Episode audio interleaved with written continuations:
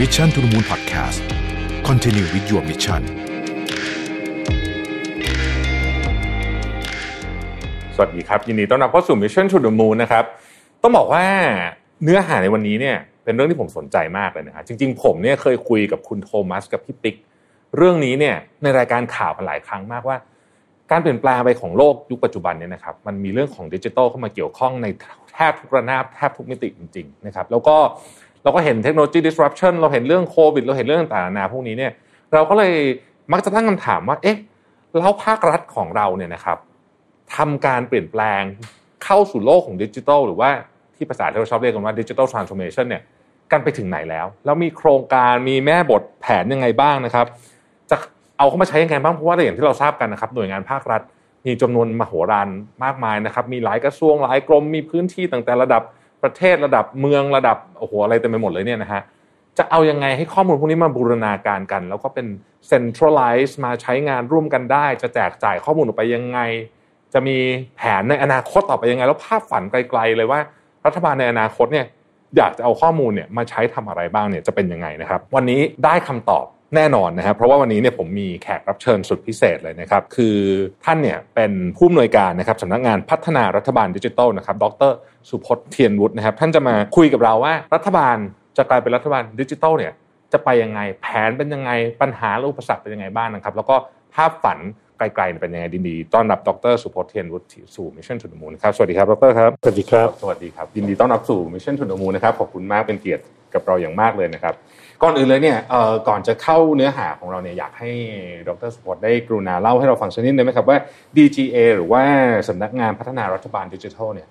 คืออะไรแล้วก็มีพันธกิจที่ต้องการจะทำอะไรครับผมครับ DGA นะครับหรือสำนักงานพัฒนารัฐบาลดิจิทัล เป็นหน่วยงานกลางเนาะที่มีหน้าที่ในการสนับสนุนหน่วยงานภาครัฐนะครับในการที่จะปรับเปลี่ยนตัวเองไปสู่การเป็นรัฐบาลดิจิทัล งานที่เราสนับสนุนก็อย่างเช่นนะครับทำพวกโครงสร้างพื้นฐาน หรือว่าแอปพลิเคชันกลาง เพื่อ จะได้ทำให้หน่วยงานรัฐเนี่ยปรับเปลี่ยนตัวเองได้เร็วขึ้น หรือว่ากำหนดพวกมาตรฐานแนวปฏิบัติต่างๆนะครับ เพื่อให้หน่วยงานรัฐเนี่ยจะได้เอาข้อมูลมาบูรณาการทำงานร่วมกันได้นะครับมีการให้คำปรึกษา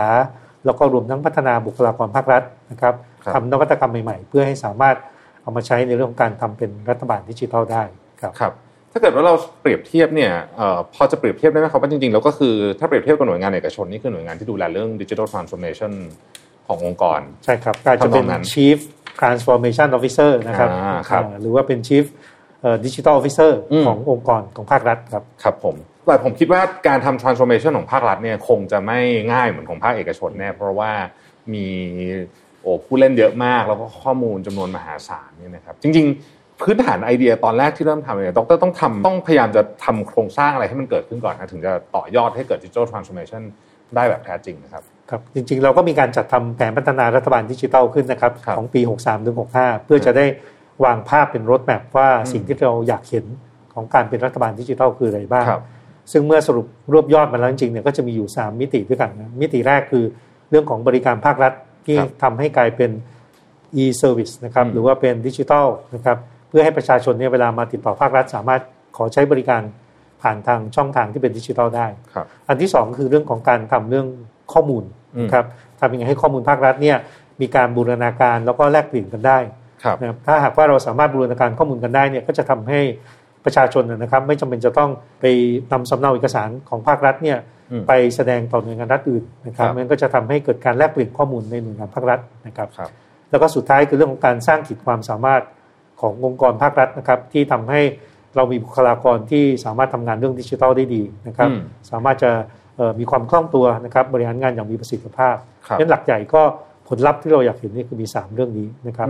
ทีนี้การดำเนินการเนี่ยเราก็เริ่มจากการที่เราจะต้องจัดทำตัวแพลตฟอร์มกลางนะครับ ที่จะช่วยอำนวยความสะดวกให้เพราะว่าหน่วยงานรัฐถ้าต่างคนต่างไปทำบริการก็อาจจะมีความยุ่งยากนั้นเราก็จะมีการทำแพลตฟอร์มนะครับที่จะช่วยสนับสนุนนะอย่างเช่นเรื่องของการทำเรื่องตัว portal กลางนะครับที่ทำให้ หน่วยงานรัฐเนี่ยเวลาทำบริการต่างๆเนี่ยเอามาขึ้นที่นี่ได้เลย ไม่จำเป็นต้องไปแยกทำแอปพลิเคชันของตัวเองนะครับหรือเราทำในเรื่องของมาตรฐานการแลกเปลี่ยนข้อมูลกลางนะครับเพื่อทำให้หน่วยงานรัฐเนี่ยแลกเปลี่ยนข้อมูลกันได้ แล้วก็สุดท้ายเราก็มีการจัดเรื่องของฝึกอบรมนะครับทำเรื่องระบบ e-learning ทำอะไรต่างๆ เพื่อจะทำให้บุคลากรภาครัฐเนี่ยสามารถจะเรียนรู้เกี่ยวกับเรื่องของทักษะดิจิทัล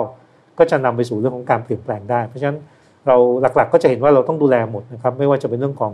people process หรือเทคโนโลยีเรื่องคนเรื่องกระบวนการทำงาน แล้วก็ในเรื่องของเทคโนโลยีด้วยครับจริงๆ ผมคิดว่าเรื่องของดิจิทัลทรานส์โอมชันเนี่ยมันมาพร้อมๆกับเรื่องของเทคโนโลยี disruption ซึ่งเราเห็นทั้งภาครัฐและภาคเอกชนเนี่ยก็มีประเด็นนี้ที่ต้องบอกว่าทุกคนก็ให้ความสนใจมากเนี่ยนะฮะในส่วนของประเทศไทยเองเนี่ยนะครับดรสุพจน์คิดว่าหัวใจสำคัญที่จะช่วยประเทศไทยเราเนี่ยก้าวเข้าสู่การเป็น digital government หรือว่าเป็น เป็นประเทศที่อยู่แถวหน้าของการนำพวกเทคโนโลยีดิจิทัลมาใช้ในการขับเคลื่อนประเทศได้เนี่ยคืออะไรบ้างครับ ก็หัวใจของการขับเคลื่อนประเทศนะครับ ก็มันมีส่วนของทางภาครัฐนะครับ ที่เราจะต้องพยายามปรับตัวเองนะครับ เพื่อให้เท่าทันกับการเปลี่ยนแปลงของเทคโนโลยี แล้วก็ภาคเอกชน เราเห็นว่า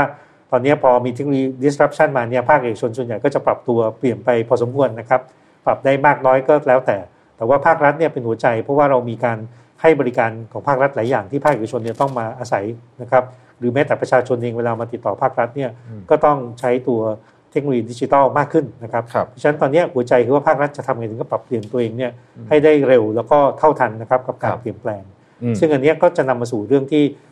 เมื่อสักครู่ผมได้เรียนว่าเราก็ต้องปรับเปลี่ยนตัวเองทั้งในเรื่องของคนนะครับเรื่องของกระบวนการแล้วก็เทคโนโลยี เพื่อจะนำไปสู่เรื่องนี้นะครับ ยันสิ่งที่เราจะถูกวัดอยู่ตอนนี้ครับ ก็คือการมันมีตัวดัชนีชี้วัดนะครับ ที่เราเรียกว่า e-government development index นะครับที่จะคอย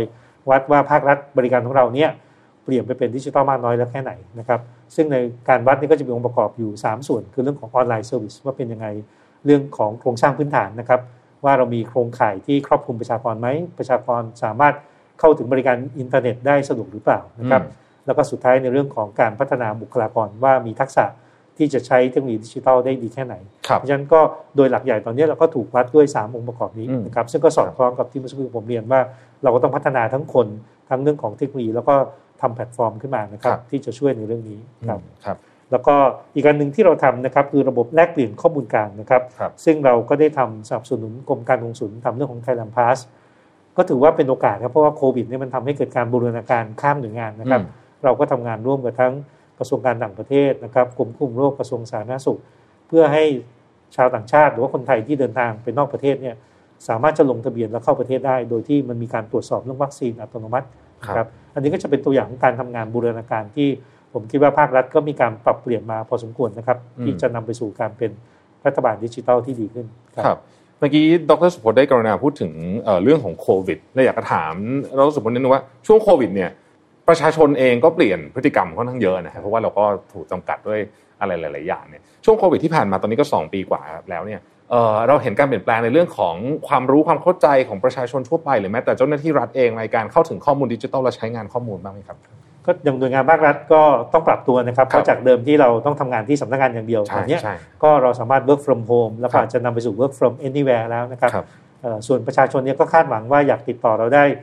24คูณ7นะ24ชั่วโมงนะครับ ไม่ว่าวันไหนก็ตามนะครับเพราะฉะนั้นเนี่ยตอนนี้ระบบภาครัฐก็มีการนำพวกระบบ e สารบัญหรืออีเมลนะครับรวมถึง e meeting เอามาใช้ เพื่อให้เราสามารถจะประชุมหรือว่าทำงานต่อเนื่องได้นะครับ ส่วนทางภาคประชาชนเองเนี่ยก็อยากรู้สถานะของบริการต่างๆนะครับเขาก็มีการติดต่อเข้ามาผ่านทางช่องทางต่างๆ อันนี้ก็เป็นจุดที่ทำให้ภาครัฐเนี่ยต้องมีความตื่นตัวในการที่ทำข้อมูลที่มีคุณภาพนะครับ เราก็เลย ดีเจในช่วง 2 ปีที่ผ่านมาก็เน้นเรื่องการทำสิ่งที่เราเรียกว่าทำมาพิบาลข้อมูลนะครับเพื่อไปช่วยหน่วยงานรัฐเนี่ยให้ดูแลข้อมูลตัวเองให้มีคุณภาพ แล้วพร้อมที่จะเปิดเผยให้ประชาชนเนี่ยเอาไปใช้ประโยชน์ต่อเพราะฉะนั้นก็ต้องดูแลเรื่องคุณภาพข้อมูลครับเราเลยมีการจัดตั้งสถาบันนวัตกรรม และธรรมาภิบาลข้อมูลขึ้นมานะครับเพื่อจะดูแลเรื่องการทำข้อมูลของภาครัฐให้มีคุณภาพ รวมถึงการบูรณาการนำไปสู่ Big Data ต่อไปนะครับ อันนี้ก็เป็นหัวใจสำคัญที่ ผมคิดว่ามันเกิดขึ้นในช่วงโควิดที่ผ่านมาด้วยครับเรียนถามดรเรื่อง Big Data นิดหนึ่งได้ไหมครับ ถ้าสมมติว่าเราจินตนาการถึงวันที่ประเทศไทยเราเนี่ยขับเคลื่อนด้วยการใช้ข้อมูล Big Data ในหน่วยงานภาครัฐได้แบบเกือบเกือบจะสมบูรณ์แบบแล้วเนี่ยสิ่งที่มันเปลี่ยนไปเปรียบเทียบกับวันนี้มองไปในอนาคตเนี่ยเราอยากเห็นอะไรฮะเราอยากเห็นประเทศไทยขับเคลื่อนด้วย Big Data แล้วมันจะทำให้ชีวิตหรือว่าการทำงานของผู้คนแตกแตกต่างจากเดิมไงบ้างครับ สิ่งสำคัญนะครับที่ถ้าเรามีข้อมูลเข้ามาแล้วเนี่ยมันจะตอบโจทย์เราอยู่ 3 เรื่องด้วยกันนะครับ เรื่องแรกคือทำให้เราเข้าใจลูกค้าของภาครัฐมากขึ้นนะครับฉะนั้นถ้าเราสามารถบูรณาการว่าเวลาลูกค้าหรือว่าประชาชนยังมาติดต่อภาครัฐที่จุดสัมผัสต่างๆนะเช่น ติดต่อมาทางอีเมล มาทางเว็บไซต์นะครับแล้วก็แต่ละที่เนี่ยมีความต้องการหรือว่ามีเรื่องร้องเรียนอะไรกับภาครัฐบ้าง ถ้าเราสามารถรับรู้ข้อมูลต่างนี้เอามาวิเคราะห์เราก็จะเห็น แนวโน้มความต้องการของประชาชนนะครับ ว่าอยากให้ภาครัฐเนี่ยตอบสนอง หรือว่าต้องปรับปรุงบริการอะไรบ้าง อันนี้เป็นจุดที่หนึ่งที่เราสามารถจะมองเห็นได้ จุดที่สองก็คือว่าหน่วยงานภาครัฐเองเนี่ยก็จะมีข้อมูลประกอบในการตัดสินใจในเชิงนโยบายนะครับสมัยก่อนเราอาจจะต้องรอรายงานขึ้นมาอย่างเดียว แต่ต่อไปถ้ามันเป็นข้อมูลที่ถือว่าเป็น real-time เป็นข้อมูลที่เรียกว่าขนาดใหญ่มาจากหลาย ๆ หน่วยงานเนี่ยทางผู้บริหารประเทศนะครับ ไปจนกระทั่งถึงท่านนายกรัฐมนตรีเนี่ย ก็สามารถที่จะตัดสินใจในเชิงนโยบายได้ โดยอาศัยอยู่บนพื้นฐานข้อมูลนะครับยกตัวอย่างที่เราได้ดำเนินการไปคือไปทำงานร่วมกับทางสำนักงานเศรษฐกิจการเกษตรนะครับที่เอาข้อมูลเกี่ยวกับเรื่องของเงินหนุนหนุนเกษตรกรเนี่ยนะครับจากธนาคารเพื่อการเกษตรและสหกรณ์ที่มีการจ่ายไปยังเกษตรกรต่างๆ ทั่วประเทศเนี่ยเอามาวิเคราะห์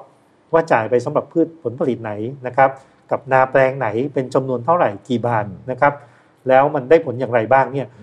ทำให้ผู้ออกนโยบายคือทางสำนักงานเศรษฐกิจการเกษตรเนี่ยมาวิเคราะห์ได้ว่ามาตรการไหนได้ผลหรือไม่ได้ผลอย่างไรนะครับเราสามารถจะปรับเปลี่ยนให้เหมาะสมได้ อันนี้เป็นเรื่องที่สอง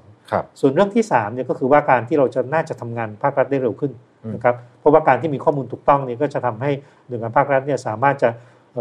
เรียกว่า implement เนาะหรือว่าดำเนินการต่างๆเนี่ย ได้อย่างรวดเร็วขึ้น ผมคิดว่าสิ่งที่คาดหวังคือว่าถ้ามีการบูรณาการข้อมูลกัน ก็จะทำให้หน่วยงานต่างๆเนี่ยรับรู้ข้อมูลซึ่งกันและกันนะครับแล้วก็ทำงานได้เร็วขึ้นครับโอ้คือเรียกว่าเบนฟิตเนี่ยมีมโหฬารจริง ๆ สามารถบริหารจัดการเรื่องของทรัพยากรที่เรามีต่างๆ ที่จำกัดไม่ว่าจะเป็นงบประมาณ หรือว่าเรื่องผู้คนต่างๆเนี่ยได้ดีมากขึ้นประสิทธิภาพดีขึ้น แล้วก็จริงๆต้องบอกว่าสร้างโอกาสให้ประเทศด้วยใช่ไหมครับดรสามารถให้เราหาว่าเอ้ยจริงๆแล้วประเทศเราเนี่ยเก่งเรื่องอะไรโดยเฉพาะจาก Data แล้วก็มีความรวดเร็วไม่ได้ต้องรอ ครึ่งปีปีหนึ่งเหมือนสมัยก่อนใช่ไหมฮะอันนี้ก็ ongoing ไปเรื่อยๆใช่ไหมซึ่งอันนี้มันหัวใจก็อยู่ที่การเรื่องทำเรื่องธรรมาภิบาลข้อมูลด้วยนะครับเพราะว่าถ้าตราบใดเราไม่มีการจัดเก็บข้อมูลเป็นดิจิทัลแล้วก็ไม่มีวิธีบริหารจัดการข้อมูลที่ดีเนี่ยสุดท้าย Big Data ก็เกิดขึ้นไม่ได้นะครับนี่ก็เป็นหัวใจผมว่ามีคำถามหนึ่งที่หลายคนต้องอยากทราบแน่เลยครับดรครับคือว่าเชื่อว่าการประสานงานของข้อมูลในกระทรวงต่างๆ เพื่อนำมาบูรณาการกันตรงกลางด้วยกันเนี่ยโอ้โหแล้วก็มีหน่วยงานท้องถิ่นอะไรต่างๆนานามากมาย ไม่น่าจะเป็นเรื่องง่ายแน่ๆ เพราะว่าเชื่อว่ามีข้อมูลจำนวนมากที่ยังเป็นอนาล็อกอยู่เอยแล้วก็อาจจะมีเรื่องของกำแพงหรือว่าไซโลระหว่างหน่วยงานต่างๆ ด้วยเนี่ยเราจัดการเรื่องนี้ยังไงครับดรครับก็เราก็ต้องพยายามไปหาแชมเปี้ยนนะครับว่าหน่วยงานที่มีความพร้อมในเรื่องข้อมูลเป็นอย่างไรนั้นเราก็ทำอยู่2อสเรื่องนะครับ เรื่องแรกคือการเข้าไปทำแนวปฏิบัติเกี่ยวกับเรื่องของทำธรรมาภิบาลข้อมูลนะครับ เขาจะได้เข้าใจว่าวิธีบริหารจัดการข้อมูลต้องทำอะไรบ้างนะครับ ให้เขาทำตัวบัญชีชุดข้อมูลขึ้นมา เพื่อจะรู้ว่าตัวเองเนี่ยถือข้อมูลอะไรอยู่นะครับวิธีบริหารจัดการควรจะเป็นอย่างไร ขณะเดียวกันอีกเรื่องที่สำคัญมากคือทำมาตรฐานการแลกเปลี่ยนข้อมูลระหว่างกันนะครับ เพราะว่าที่ผ่านมาต่างคนต่างไปขอ แล้วก็ต้องขอเชื่อมเป็นรายๆไปเพราะฉะนั้นเราก็ทำตัวศูนย์แลกเปลี่ยนข้อมูลกลางขึ้นมา แต่เราไม่ได้ผูกขาดนะครับ เราใช้วิธีให้กำหนดมาตรฐาน ว่าถ้าต่อไปนี้จะแลกเปลี่ยนข้อมูลแบบนี้กันเนี่ยควรจะใช้ ความหมายอย่างไรนะครับ เช่น เวลาข้อมูลบุคคลอย่างเงี้ยจะระบุเพศอย่างไร วันเดือนปีเกิดควรจะกำหนดเอาวันขึ้นหน้าหรือเดือนขึ้นหน้าศูนย์สองศูนย์สี่สองศูนย์อย่างนี้เอาเอาไหนเป็นเดือนเป็นวันทำให้เกิดมาตรฐานกลางขึ้นมา แล้วต่อไปการแลกเปลี่ยนข้อมูลจะทำได้ง่ายขึ้นครับแล้วก็สุดท้ายก็คือเรื่องการทำความเข้าใจ เกี่ยวกับเรื่องของการดูแลข้อมูลนะครับ เพราะว่าหลายคนจะกลัวว่าเรามีสิทธิ์เปิดเผยข้อมูลไหมนะครับข้อมูลนี้แลกเปลี่ยนไปยังไงจริง ๆเนี่ย เรามีพระราชบัญญัติเรื่องของการบริหารงานภาครัฐแล้วการให้บริการนะครับทางด้านดิจิทัลอยู่ ก็กำหนดอยู่แล้วว่าหน่วยงานรัฐเนี่ยมีสิทธิ์ที่จะแลกเปลี่ยนข้อมูลกันได้นะครับ โดยที่เรียกว่ามันไม่จำเป็นต้องไปทำอิมยูหรือทำอะไรทั้งสิ้นด้วยซ้ำนะครับ อย่างไรก็ตามเนี่ยหน่วยงานก็อาจจะมีความกังวลอยู่ว่าเเปิดเผยไปแล้วจะเป็นอะไรไหม ซึ่งเนี่ยเราต้องไปทำความเข้าใจ ว่ามันมีหน้าที่ลำนาจอยู่ตราบใดที่คุณมีภารกิจต้องใช้ข้อมูลนั้นเนี่ยก็มีสิทธิ์ที่จะขอข้อมูล หน่วยงานก็มีสิทธิ์ที่จะให้ แต่ถ้าเกิดว่ามีข้อมูลส่วนบุคคลอยู่เนี่ยต้องดูแลให้ดีนะครับ ว่าอย่าให้มีการรั่วไหลไป อันนี้เพื่อคุ้มครองประชาชนด้วยครับครับอีกหน่อยประชาชนถือบัตรประชาชนใบเดียวไปก็อาจจะทำธุรกรรมกับภาครัฐได้แทบทุกอย่างเลยครับใช่ไหมครับก็คือภาพที่เราอยากเห็นนะครับ ว่าทำอย่างไรให้สามารถจะใช้การยืนยันตัวตนครั้งเดียวแล้วเนี่ยก็ทำธุรกรรมต่างๆ ได้มากที่สุดเนี่ยโดยไม่ต้องนำเอกสารไปครับตอนทสุพลครับผมนอกจากภาครัฐที่ต้องทำงานด้วยกันแล้วเนี่ยเนี่ย ทาง DGA เนี่ยมีการร่วมมือกับภาคเอกชนด้วยไหมครับ ที่ผ่านมานะครับเราก็มีความร่วมมือนะครับ อย่างเช่นเรื่องของข้อมูลเปิดภาครัฐที่เมื่อสักครู่ได้เรียนไปนะครับ การที่เราทำตัวข้อมูลเรื่องอุบัติเหตุนะครับ มีหลายหน่วยงานนะครับตั้งแต่กรมควบคุมโรคเรื่องของทางสำนักงานบริษัทการประกันภัยนะครับ แล้วก็ทางสำนักงานตำรวจแห่งชาติ แล้วเนี่ยนอกจากนี้ก็จะมีสมาคมนะครับทางด้าน เช่นเดี๋ยวจราจรอัจฉริยะไทยนะครับ หรือว่าสมาคมต่างๆเนี่ยเข้ามามีส่วนร่วมด้วยนะครับ อันนั้นก็เป็นในส่วนที่เรามีการแลกเปลี่ยนข้อมูล เพื่อจะทำให้เกิดข้อมูลเปิดภาครัฐนะครับในส่วนอื่นๆเนี่ยเราก็มีทำงานร่วมกับทางสตาร์ทอัพนะครับอย่างเช่นสถานการณ์โควิดที่ผ่านมาครับเวลาที่เราอยากจะทำแลกเปลี่ยนข้อมูลผู้ป่วย เพื่อจะส่งไปยัง home isolation ของครักบรุงเทพมหานครนะครับเราก็ได้รับความร่วมมือจากบริษัทสตาร์ทอัพเนี่ยเข้ามาทำระบบให้นะครับอืมโดยที่ไม่ได้คิดค่าใช้จ่ายเลยครับเรียกว่ามีจิตอาสาเต็มที่นะครับมาทำงานร่วมกัน แล้วสุดท้ายดีเจเราก็เป็นคนกำหนดมาตรฐานการแลกเปลี่ยนข้อมูลขึ้นมาอืม ก็จะทำให้คนที่ตรวจพบว่าตัวเองเป็นโควิดเนี่ยสามารถที่จะเชื่อมต่อนะครับข้อมูลส่งไปยังระบบกักตัวรักษาตัวที่บ้านนะครับโฮมไอโซเลชันอืมแล้วถ้ามีอาการหนักก็สามารถส่งต่อไปยังรถฉุกเฉินนะครับ เพื่อนำส่งไปโรงพยาบาลต่อได้เป็นต้นเพราะฉะนั้ครันบต้องเรียนว่าตอนเนี้ดีเจเราคงไม่สามารถทำงานด้วยคนเดียวได้นะครับเราต้องทำงานร่วมกับทั้งหน่วยงานรัฐอื่น แล้วก็ทำงานร่วมกับทางภาคเอกชนด้วยเช่นเดียวกันนะครับครับมินก็อยากจะเชิญชวนนะครับว่าภาคเอกชนที่มีศักยภาพ แล้วก็ คิดว่ามีเทคโนโลยีที่เหมาะสมนะครับ ที่นำเสนอกับภาครัฐได้เนี่ยก็ยินดีครับ อืมครับ ผมคิดว่า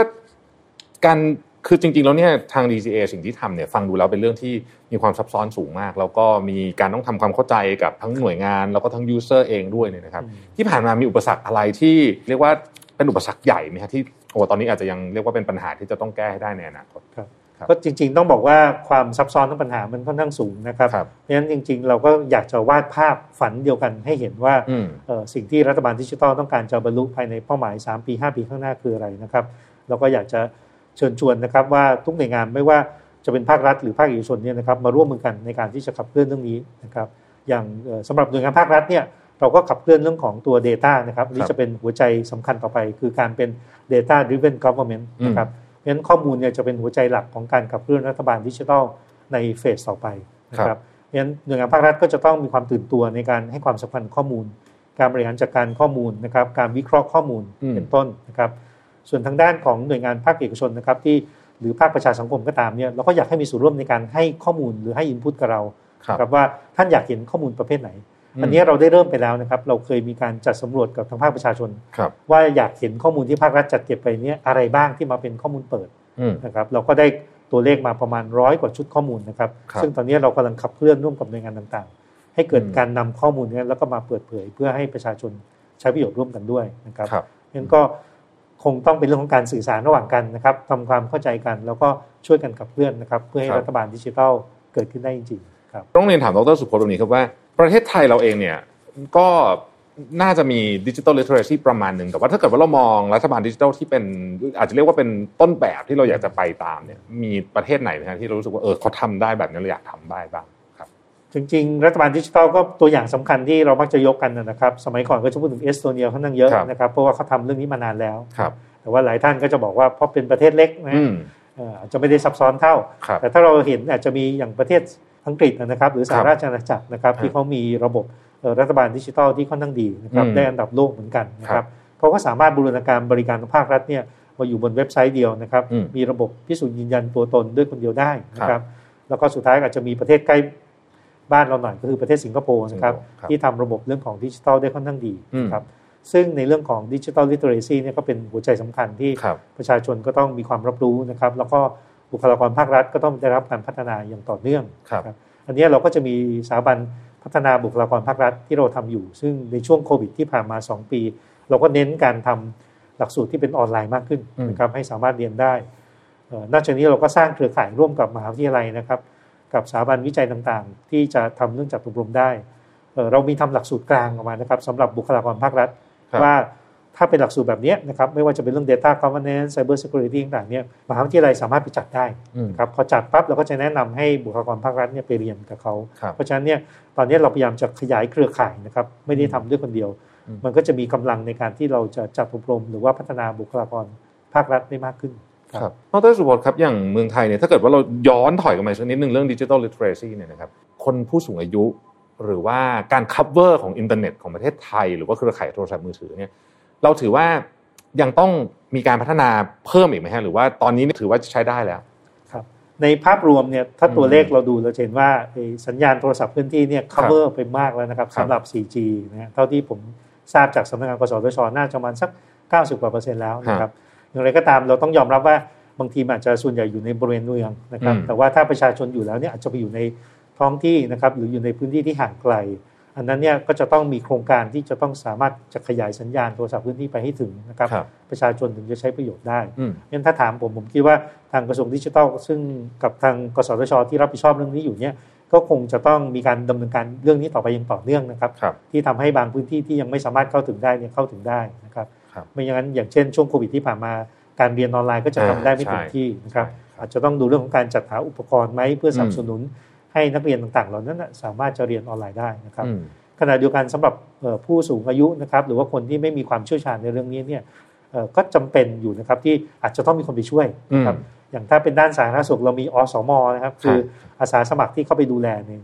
เราก็อยากจะเห็นอาสาสมัครทางด้านดิจิทัลเหมือนกันนะครับอ๋อที่เข้าไปช่วยผู้สูงอายุในการที่จะเข้าถึงการใช้เทคโนโลยีดิจิทัลอืมนะครับอันนี้ก็คงเป็นสิ่งที่เราคงต้องขับเคลื่อนร่วมกันนะครับอืมครับเพราะว่า ถ้าเกิดทุกคนสามารถใช้ได้เนี่ย มันก็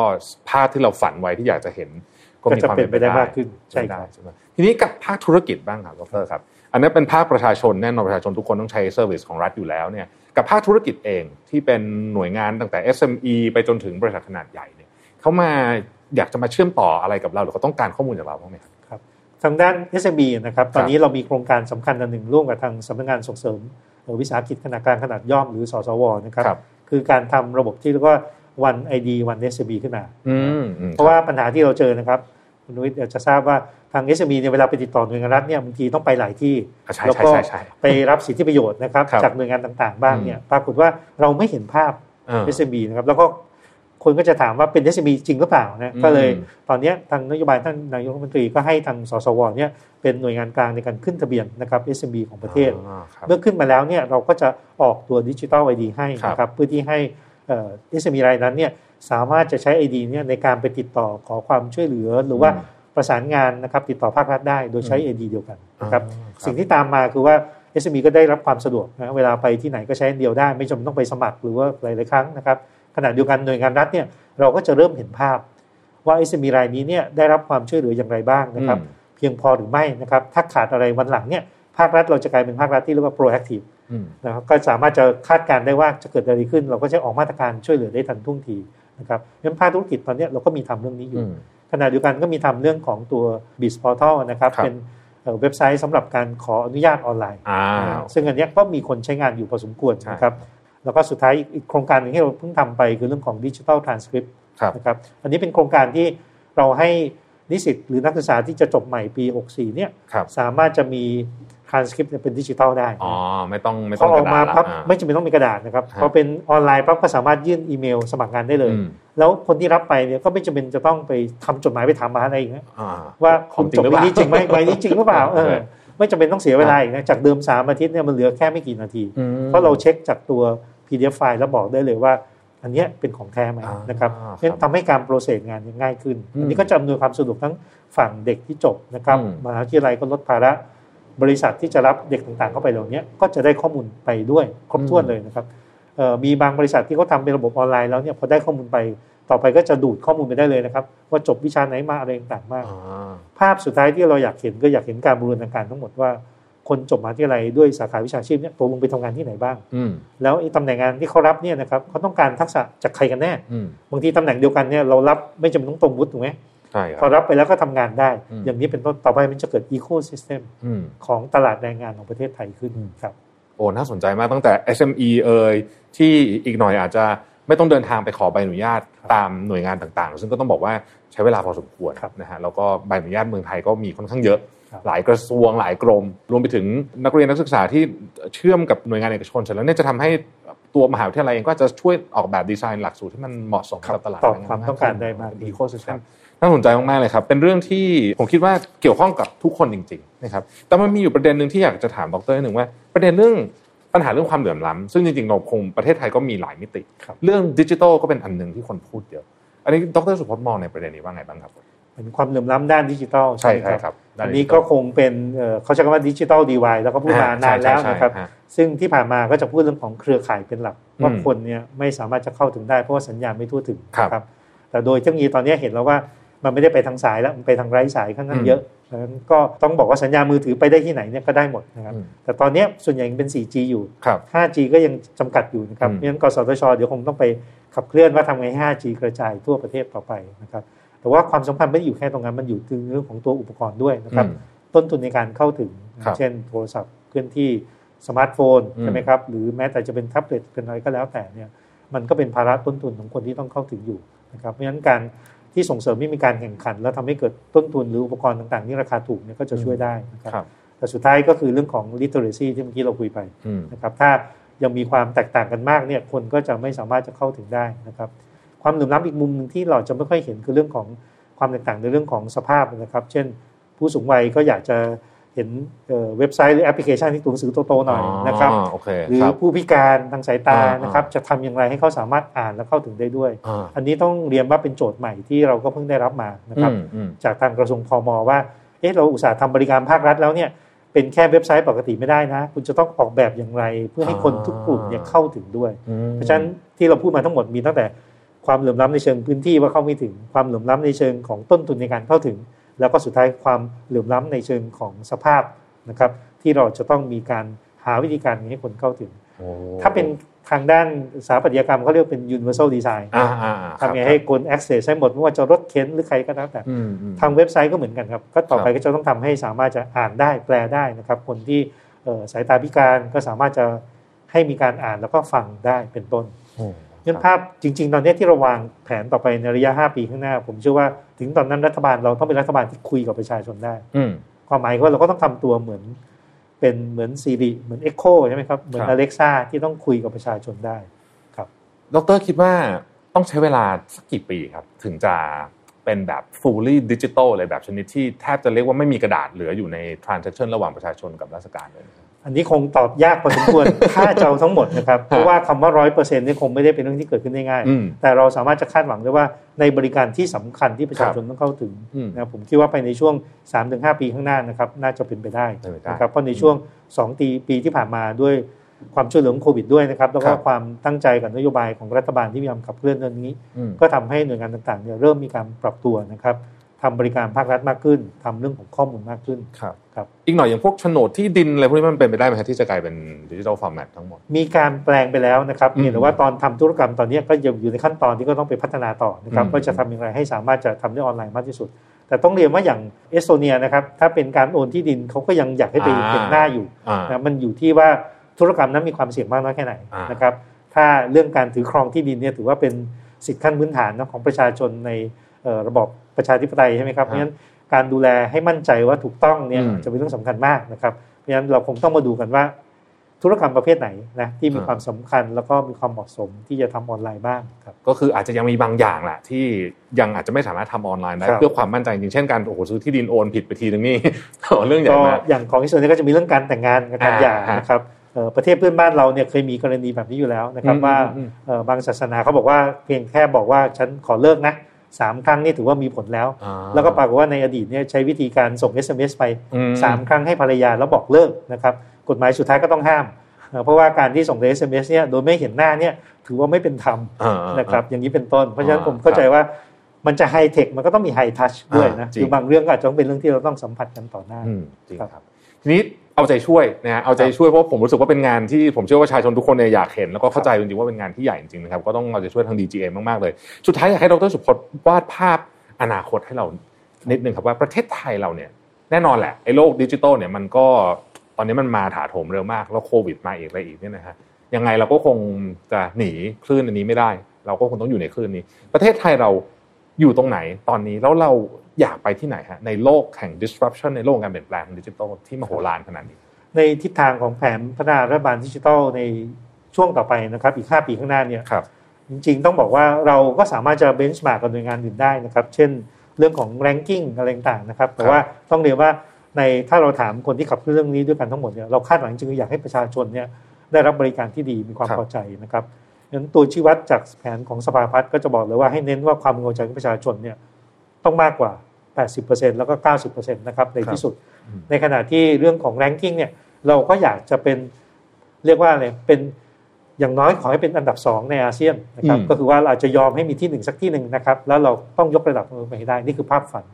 แต่ในภาพที่เป็นรูปธรรมนะครับ ก็คือว่าเราต้องตอบโจทย์กลุ่มคนต่างๆนะครับ ไม่ว่าจะเป็น ภาคประชาชนที่เราเน้นเรื่องของสิทธิสวัสดิการประชาชนเนี่ยทำยังไงให้ประชาชนเข้าถึงโดยที่ไม่มีความเหลื่อมล้ำนะครับเพราะฉะนั้นเราอยากเห็นการบูรณาการข้อมูลด้านสิทธิสวัสดิการ ประชาชนคนหนึ่งเมื่อเกิดขึ้นมาแล้วเนี่ยสามารถบอกได้ว่าณเวลาเนี้ยตัวเองได้รับสิทธิสวัสดิการอะไร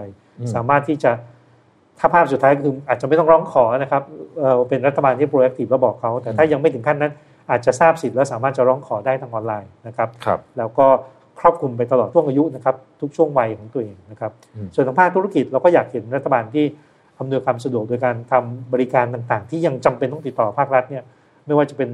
ใบอนุญาตใบขออะไรต่างๆเนี่ยให้มันสะดวกแล้วก็ลดระยะเวลาขั้นตอนนะครับซึ่งอันนี้อาจจะไม่ได้จบแค่ดิจิทัล มันต้องไปรีโปรเซสใหม่ก่อนนะครับ อันนี้ก็เป็นอันที่สองอันที่สามคือว่าภาครัฐก็ต้องบูรณาการกัน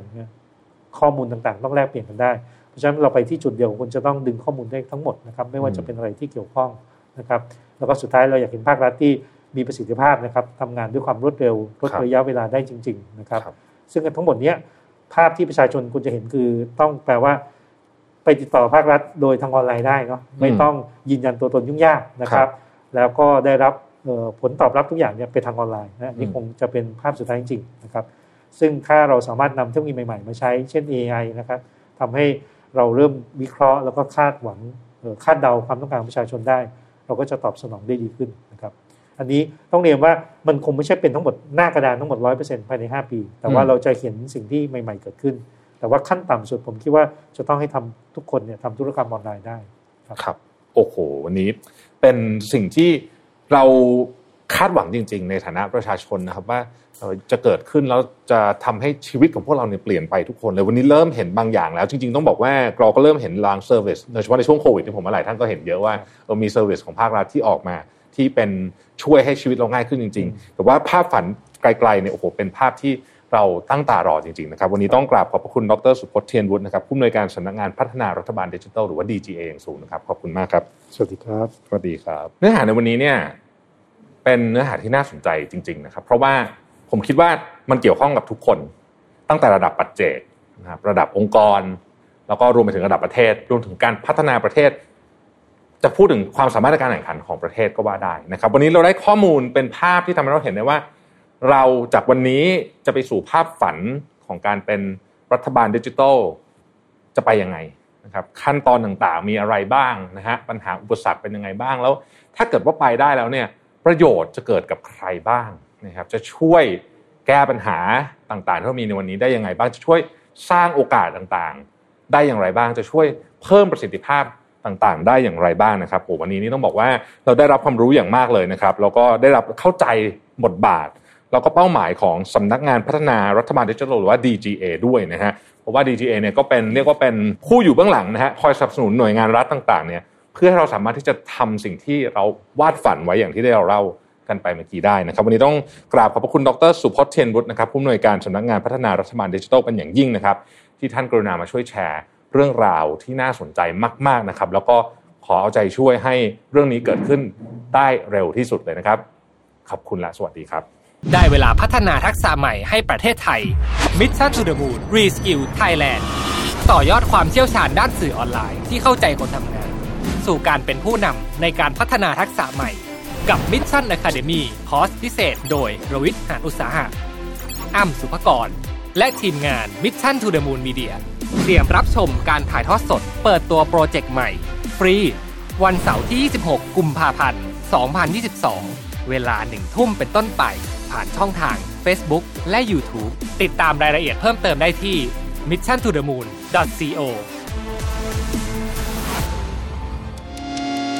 mission to the moon co Mission to the Moon Podcast Continue with your mission